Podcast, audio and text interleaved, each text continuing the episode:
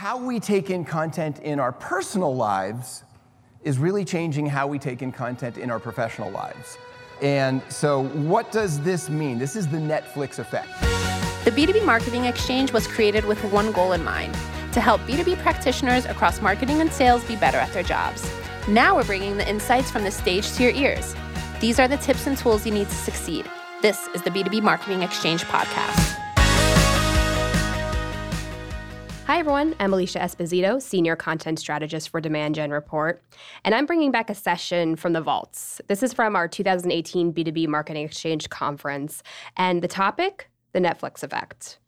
This has been a topic that has had a pretty significant impact on the B2B marketing space, and it has significantly evolved, I think, since the session first took place.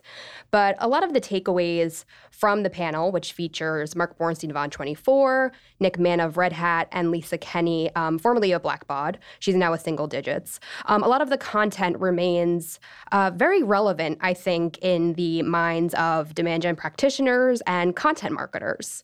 Because the reality is, we all love a good binging session, right? We all love to sit and enjoy as much or as little content as we want at a given time. Usually tend to lean more towards more content, right?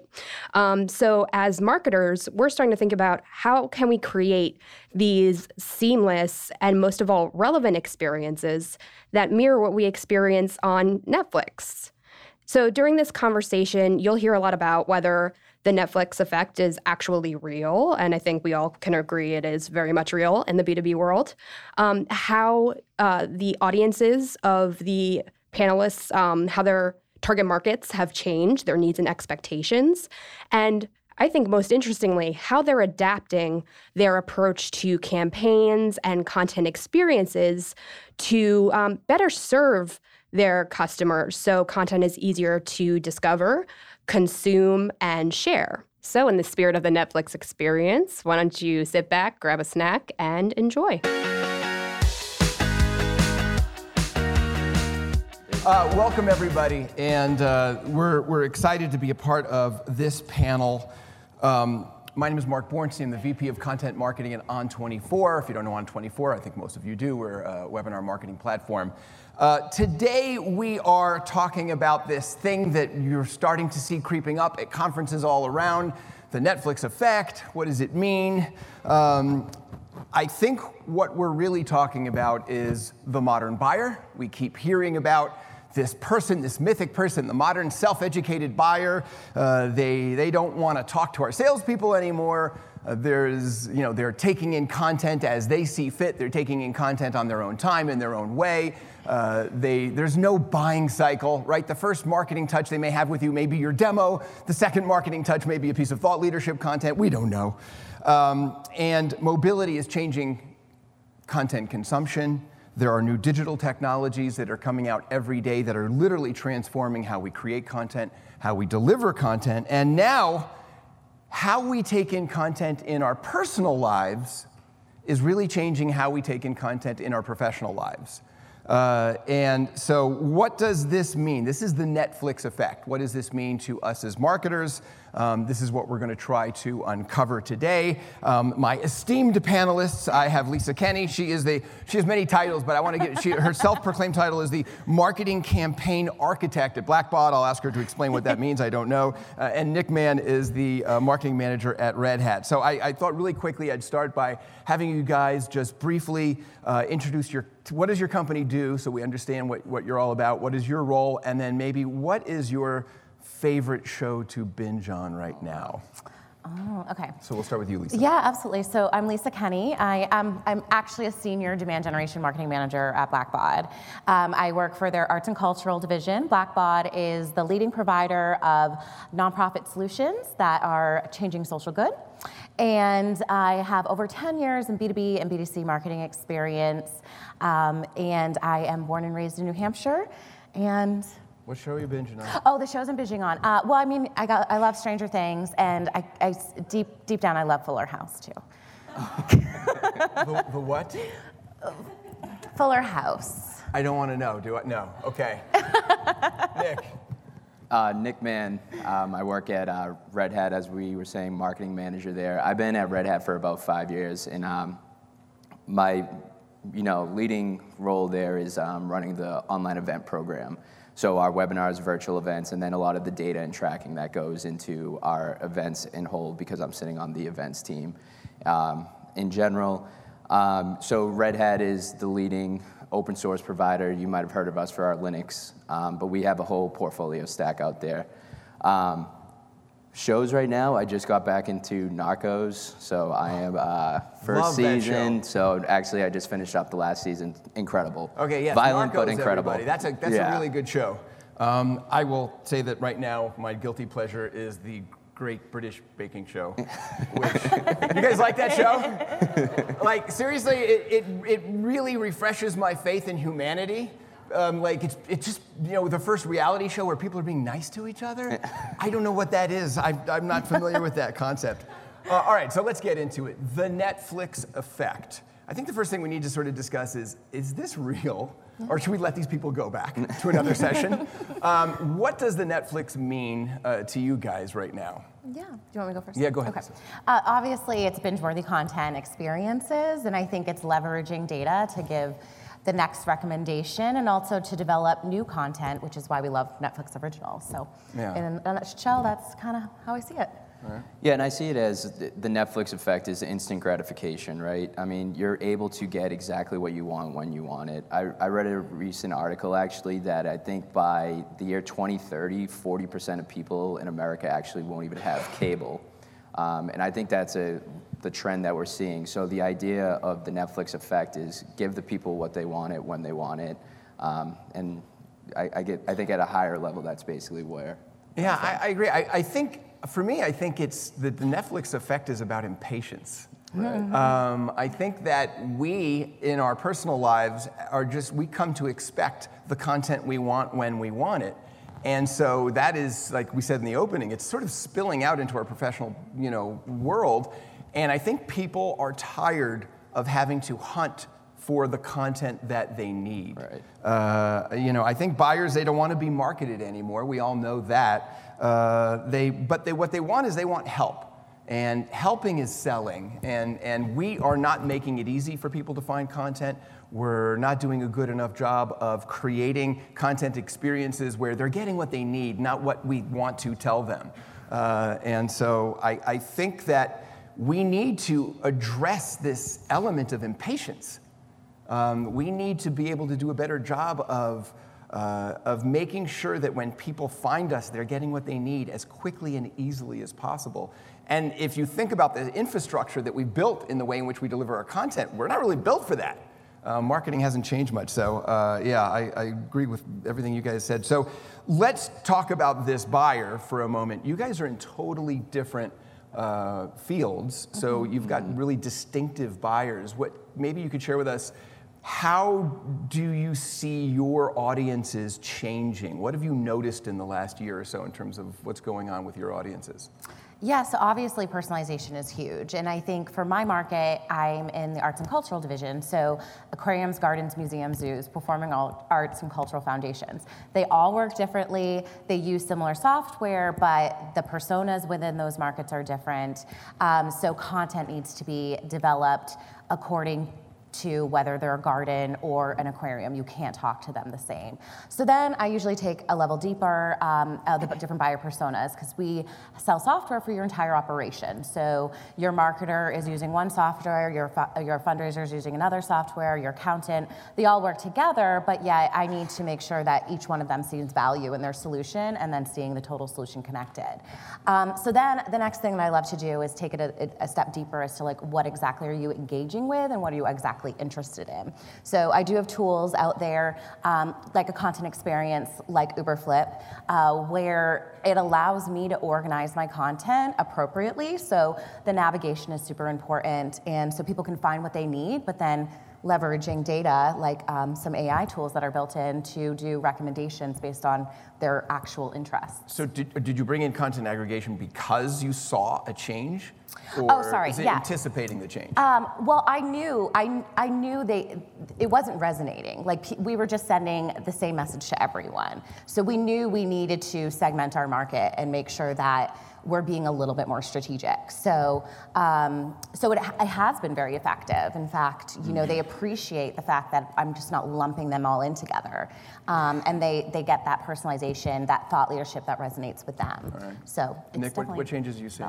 Yeah, so um, we sell software. So, I mean, our target audience, especially on the webinar side and in the online events, I mean, it's, it's technical people, right? I mean, these are developers and engineers. They're coming on for one reason, and, and that's really to learn something. You know, we don't want these marketing fluff webinars. We don't want a sales pitch. You know, they're coming on to learn something that they can bring back to their daily life to help them, you know, shorter run times, you know, fix a problem that they're seeing within their current stack. Um, or maybe even they just found out they, they purchased Red Hat software and now they have to go in and actually figure out how to implement that on their, their stack. So I think ours is, you know, I think they are starting to appreciate the idea of just getting in, getting out, you know, quick, short, exactly what they need, and then building from there. So they're, they're they want to spend less time with you. Less time. That's mm. interesting. Yeah. yeah, that's that's that's a scary thought. uh, all right. So as we begin to talk about content binging, um, I think one of the things that's not discussed enough uh, when it when it comes to this idea of creating content experiences is the fact that I, I don't know that all content is created equal anymore. And so if we're expecting people to binge on our content, uh, you know, is, is, does, does the content change? Do we need to, you know, do we need to, uh, uh, you know, focus on different types of content if we're expecting people to binge? What, is, what are the implications of that? Yeah, I don't think con- one size fits all does not work anymore. So um, people digest content differently. Some people want to read, some people want to watch a video, some people want to engage. I think most people want to watch a video and engage yeah. with something interactive. Um, so repurposing content, I think, is really a, a a big point is, you know, people want to digest the content the way that they want to. So doing a big honker white paper without an abridged version, without a webinar experience to dive deeper, people want to digest it differently. They might digest everything, but they might want to just take bits and pieces. And so you need to make sure that you're conforming to that and that you know not everybody is the same and you need to make sure that your content is good in all different formats right. yeah i think lisa nailed it i think you know videos and, and webinars and infographics, those are the quick hitters, right? Those are so easy to digest. But when we get into the 15, 20 page, um, you know, deep dive, technical deep dives, you know, some people like to read white papers. Personally, I do not, right? I'd rather watch a quick video on it. Um, but I think it comes down to there's certain points when it, it, it all makes sense to be linked together. I mean, if you're a decision maker and all of a sudden you're tasked with, um, you know, deciding whether or not to onboard a new technology, you need all these assets brought together, right? I mean, you need the, the high level webinar that might just talk about like the cost savings within this technology, but then the technical deep dive on how to actually take this technology and put it on your existing stack. Um, and then maybe customer case stories about customers of similar sizes. So I think decision makers, that's a huge piece of these folks that want all of this. And then obviously talking to sales reps about. So you're, you're seeing different content, you're creating different content types for different personas because you think certain personas right. want different. A lot of per, Do the decision makers want longer form content or shorter form content? Probably. Uh, I think it's a little bit of both. It depends. Yeah. I think some of the you know the technical decision makers they want the long, long insights yeah. into what's going on where I mean, a, a CIO probably isn't going to be reading all that, yeah. right? So you have the only audience that still wants the long form content. I think, I think we might. Yeah, yeah, we might. Yeah, yeah. I, for, I mean, for me, I think uh, I think that you could see a profound change taking place. So, so our audience is all these people we market to marketers, right? Um, and I think that we are all, as marketers, we're so locked into creating content in the same way. We've been doing the same thing for such a long time. Like, you know, we all have the white paper. We all have the case studies. The case studies are the same exact thing, the little one or two pager. Here's the, the company, here's the description, here's the problem they have, here's how they use our technology, here's the amazing results they got in the quote. Uh, and, uh, and I don't, I don't, I'm not necessarily sure that people really want to buy into our formats anymore. Um, so let's bring you guys a show of hands. How many of you have read an entire white paper in the last six months? Not bad, wow. but not a lot. Uh, yeah, I, I, asked the same poll in, in, in, a session yesterday, and like nobody answered, so nobody raised their hand. Um, I, I, don't. I think long form content is, uh, you know, is is okay in certain situations, but I ultimately think that people want to get to whatever it is they need to learn quicker. They want it to be more engaging. Um, and then also, I think in the, and you guys can you know, weigh in or not, but I think that as we move to this Netflix model of content binging, there needs to be a certain element of entertainment as well, right? right? People want content to be engaging. They want to, they want to interact with it, right? Mm-hmm. Yeah, I agree. Um, actually, there's not the, for the hand raisers out there who want white papers, what's great about content experiences is I could tag you. I know you're a white paper person, so I could market to you with the white papers. But yeah, um, yeah, I know. so, so, you know, you're you're not lost. But you know, would I spend that much time on a white paper? Absolutely not. Um, sorry, I just wanted to. Yeah, no, but, but if around. you think about it, like here's the thing: we, we, as we're delivering content, that's static content, right? Mm-hmm. Um, if somebody if somebody downloads your white paper, what do you learn from them? You got your reg data. Mm-hmm. Um, you can learn whether they downloaded it or not. Maybe how far uh, they went into And it. maybe if it's a flip book or yeah. something, you can see how far they went. But really, you don't know like did they did they what were their responses mm-hmm. did they mm-hmm. like it did they yeah. you know did they did they are they a good potential customer or not yeah. we have no way of knowing yeah. So I really love, you know, we started doing in our market um, uh, we have a solution called Altru. It's our ticketing solution that consolidates fundraising and marketing and um, you know uh, um, merchandising and et cetera. Um, so we would do these long demos and that's all fine and dandy. And then you have your on-demand demos. We use On24. Um, but we decided to do what we call Altruna flash videos, where we just literally did these three-minute videos of like one specific thing that you would really care about. So um, group sales or um, ticketing administration or membership retention, and just showed how in the solution you can do that. So more of like a pain point um, scenario, but those people will watch like three of those videos in a row, and each one of them are 25 points. They reach 75. We know there's a warm body. So, mm-hmm. um, so rethinking, okay, how can I slice this down a little bit more, and how can I make it maybe interactive? Maybe I want to use a SnapApp and guide people through a guided tour instead of showing them a video. I think you just like it's not a one and done. It's like right. how can I slice it even more and get more savvy and and yeah. more digestible content. So, Nick, do you have any examples of how you're building these Netflix models? What, what are you guys doing? Yeah, absolutely. So um, again, working on the webinar program, you know, uh, and if you, all of you don't know out there, the, the tools like On24, they allow so many bells and whistles to keep engagement when they're actually on inside the platform. You know, there's polling questions, there's surveys afterwards that really take in more of this data that you just weren't getting before. Um, so yeah, what, what we started to do is um, we actually started to see a, like a slow decline in our attendance rate. So we are at about 35%, which is about industry standard, but numbers were starting to go down, but registration was staying pretty consistent. So we knew it wasn't a content problem. It, it seemed like we just couldn't get people to actually keep coming to and watching the live dates. But what we saw on the back end was actually that on-demand numbers were actually growing mm-hmm. and almost the same, or even at some instances surpassing the live.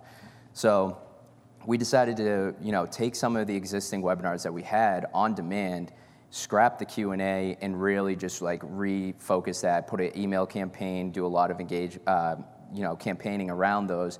And what we saw is so that 30% was turning into like a 90% of people registering and then going and watching it. And i think a big reason why is because when you have them and you hook them and, and they come in on your site and register, they are interested right then, not three weeks from now like we were doing before, like promoting like a live date in the future. Um, so it was a really successful program that we were doing. Um, and then we were doing surveys afterwards asking them how do they like this format versus, so it wasn't just the straight registered attended numbers. It's more of that data that says we like this, we didn't like this, and uh, luckily the results were pretty positive for that too. I would love to add on to that. So one of the tactics I do to get people to register for my webinars is I know you don't have the time to spend an hour on right. a webinar. So I always have this cute little PS If you can't make it, don't worry, still register and we'll send you the on demand recording. My on demand views go up way higher than the actual attendance. I always tell the, um, the host, like, don't worry if we don't get big attendance. I guarantee we'll get the on demand attendance. We do. And then I take it and I put it up on my hub and then, you know, I'm able to use it afterwards. And it's not a one and done webinar. It's something that I can scrub out the Q&A if it doesn't make sense or mm-hmm. I can edit it down if I want to too. So, um, so yeah, I, I I definitely. So you're, you're, I noted we talked about this earlier. You're you're taking a lot of your content, edit webinars and other types of content. Thanks for the plug, by the way. Uh, uh, and you're, you're, you're taking those and you're editing them down into smaller bite-sized chunks. Yeah. And then yeah. you're promoting, do you, do you put them in your, your content portal? How mm-hmm. do you promote those out? Yeah, so I put them in my content portal. Um, sometimes, uh, so I always do the autoresponder from On24 after somebody does a webinar. So, but then I might give it like a few days and like do a really nice crafty email to those who um, didn't register but did not attend and did not watch the on demand. Um, and at that point in time, it's probably packaged on my hub. I've maybe removed the outdated intro. Um, I might have removed some of the, the awkwardness um, in the end and maybe some of the ums. Like I really do tighten it up a bit before I put it on my hub. Um, and then I can leverage that at any point in time. It starts to become a recommended piece of content right. as well. Right. Um, so, and then the other thing that I do on my hub is since everything is mostly gated, everything has an autoresponder. So there's always that what next step.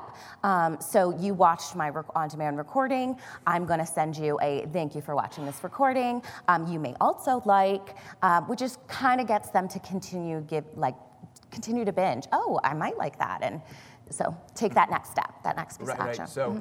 Uh, one thing we're seeing a lot of is that uh, uh, a, a, lot of a lot of our customers are actually building content portals that are just unique to certain types of content. Um, I think that when, you, when, you're, when you're thinking about the Netflix model, one of the things the Netflix model is doing is it's kind of exploding our resource centers.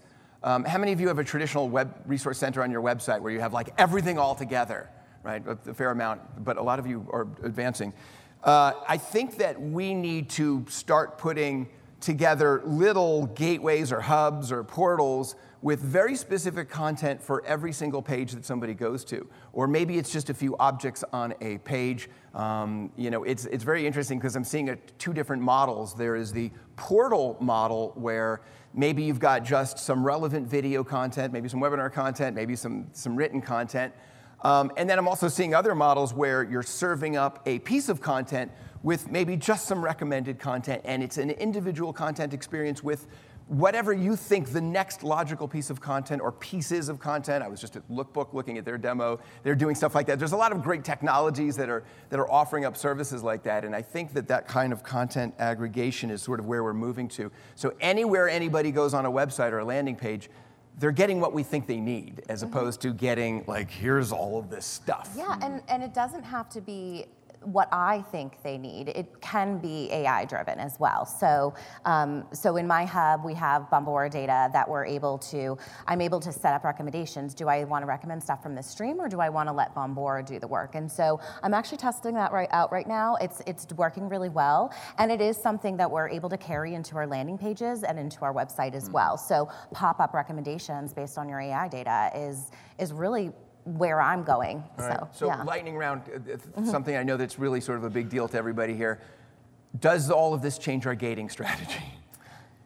No, you still want a gate, but in the right content experience, you're giving a cookie. And so you only give your information once and then you're free to binge. And you really don't know, we're, I mean, we're totally collecting data on you, but you really don't feel like, oh my God, I'm entering this form every single time. So, um, so, so you gate everything?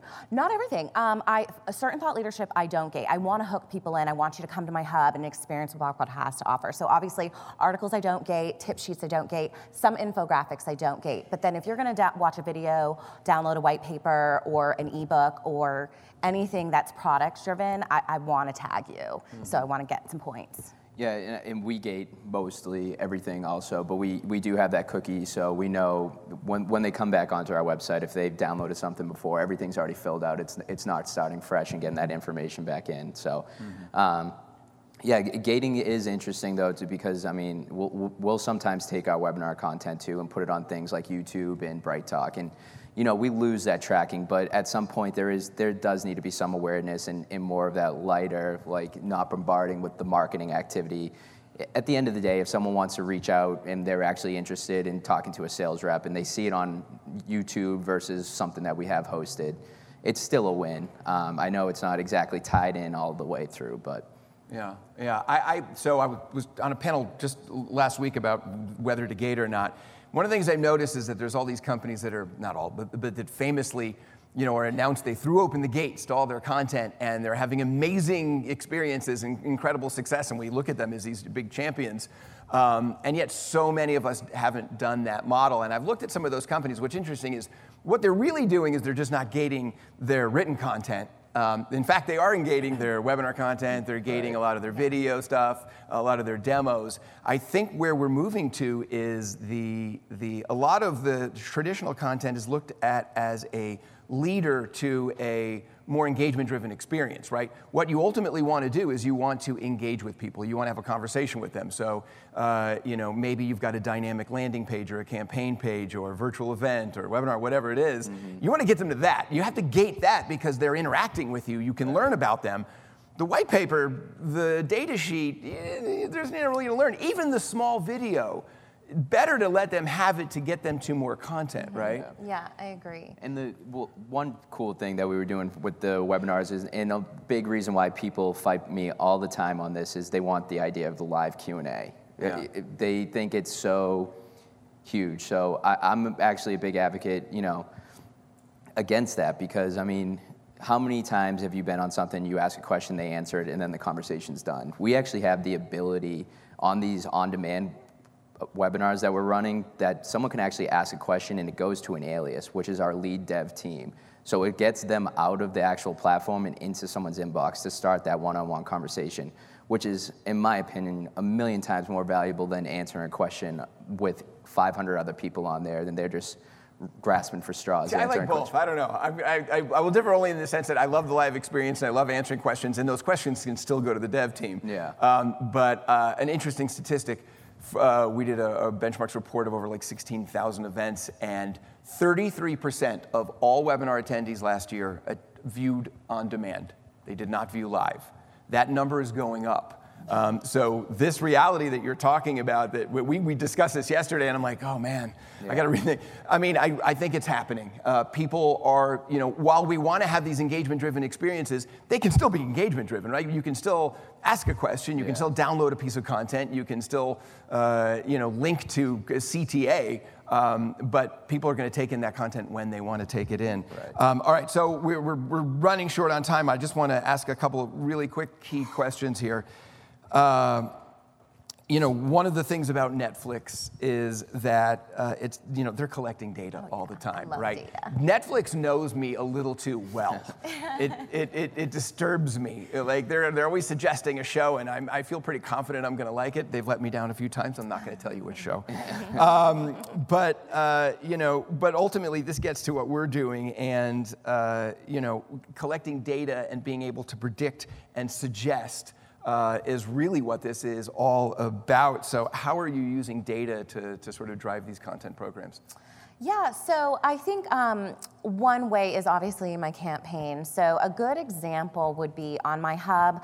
Uh, peer-to-peer fundraising isn't a huge uh, space in my market, but I still have resources on it. I know who's accessed it. So I had like 210 people that actually played with my resources. So I decided, you know what? Instead of trying to segment by my Salesforce data, why don't I just grab those 210 people that actually engaged with um, these pieces and invite them to my um, webinar thought leadership series. I ended up seeing over 50% um, open and click through rates and 30% click rates. Like it was obvious that I need to start doing more of this. So that's one example of um, how I'm using engagement to then, you know, push them on another path to watch a webinar and attend and um, and get some registrations and right. some new leads. Yeah, and I think real redhat.com, our, our page, I mean, anytime you go on to one of the product specific pages, you're getting suggested content when you go on there. So Um, Is it, based on what though? What? it's, it's, it's cookied, and then like as you know, for example, we know you've been to webinars before. You'll probably get more of the webinar content based off the data that we have. so you've got a set of rules based on who they are, Exactly. and that determines Yeah. what content is served up. And then, you know, just the data side. I mean, data is everything. I know it's probably pretty cliche, but, you know, it, it gives the ammo, you know, that I can go back to and say, the 30 to 90% conversion rate is huge. So that was a, a huge piece for me to go back and say, we should start doing more of these on demand. But then also talking to like the lead dev team, and we're and we're taking in numbers like what we call uh, sales qualified opportunities, and see those numbers grow because when they're calling out on these leads, it's no longer, hey, we saw you registered, why couldn't you attend? It's actually talking about what was the ad, the the content in there, and how do we lead them to the next point and uh, continue that conversation. Yeah, I, I, I think what I'm seeing is, is that people are, um, they're focusing on the data that they're getting from engagement more than the small signals that we get in terms of individual, like, you know, we, we've got AI now and predictive analytics and all these things that are giving us these tiny little signals. Um, and we can aggregate those. Those signals can help us get to a moment of engagement. It's the engagement data that ultimately is going to help us convert people. Um, all right, so uh, real quick, any any recommendations for for people that want to sort of embrace the Netflix model? Um, you know, whether you have a large budget or maybe a small budget, uh, know, what, what can people do to get that started? So I'm going to call this the what's next effect. Yeah. So, you know, okay, you might not have a resource hub, but you're gating something. And so, what's the autoresponder that you're going to send them to then get them to do the next thing and then the next thing? So, um, I come from an e commerce background before I went into strictly to B2B nonprofit software. So, I actually treat my resources like my products. And so, um, you know, I want to make sure that if somebody is adding something to their cart and they didn't necessarily buy, well, I want to remind them of that. And I also want to um, give it recommendations of things that can go with it. So, so yeah, I think the what's next effect. The would what's work. next effect. I like that. Nick?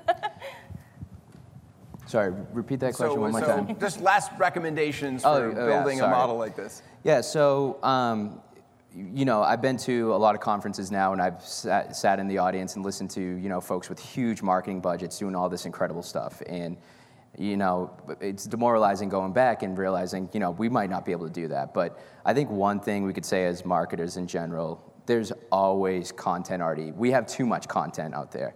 So, how do we repurpose what's already existing to do some testing and taking that content that is out there and you know whether it's a white paper that we turn into a webinar or vice versa you know take what already exists out there and start doing your testing start looking at your data from there and then you're actually going to be able to make some decisions based off of that so um, i would say that would be the next steps you know don't recreate the wheel take what's already out there and, and repurpose it somehow That's great. Okay, um, before we let everybody go, you're, you're stuck in a hotel room for an entire weekend.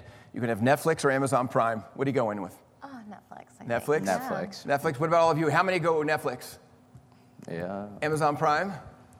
I love Amazon Prime. Really, there's so much good content on Amazon Prime. Anyway, okay. Uh, well, I hope this has been useful for all of you. Thank you guys so very much. Absolutely. And Thank thank you you. all. We appreciate Yeah. it. thanks Thanks for listening to this episode of the B2B Marketing Exchange podcast. To receive future episodes, be sure to subscribe through Apple Podcasts, Google Play, Spotify, or your favorite podcast app. And if you're hungry for more B2B best practices, join us at the 2020 B2B Marketing Exchange, coming to Scottsdale, Arizona from February 24th to 26th. You'll have access to more than 100 sessions focused on content marketing, demand gen, ABM, and so much more. Save 25% on your pass by using discount code B2B POD. That's B2B P O D. We hope to see you there.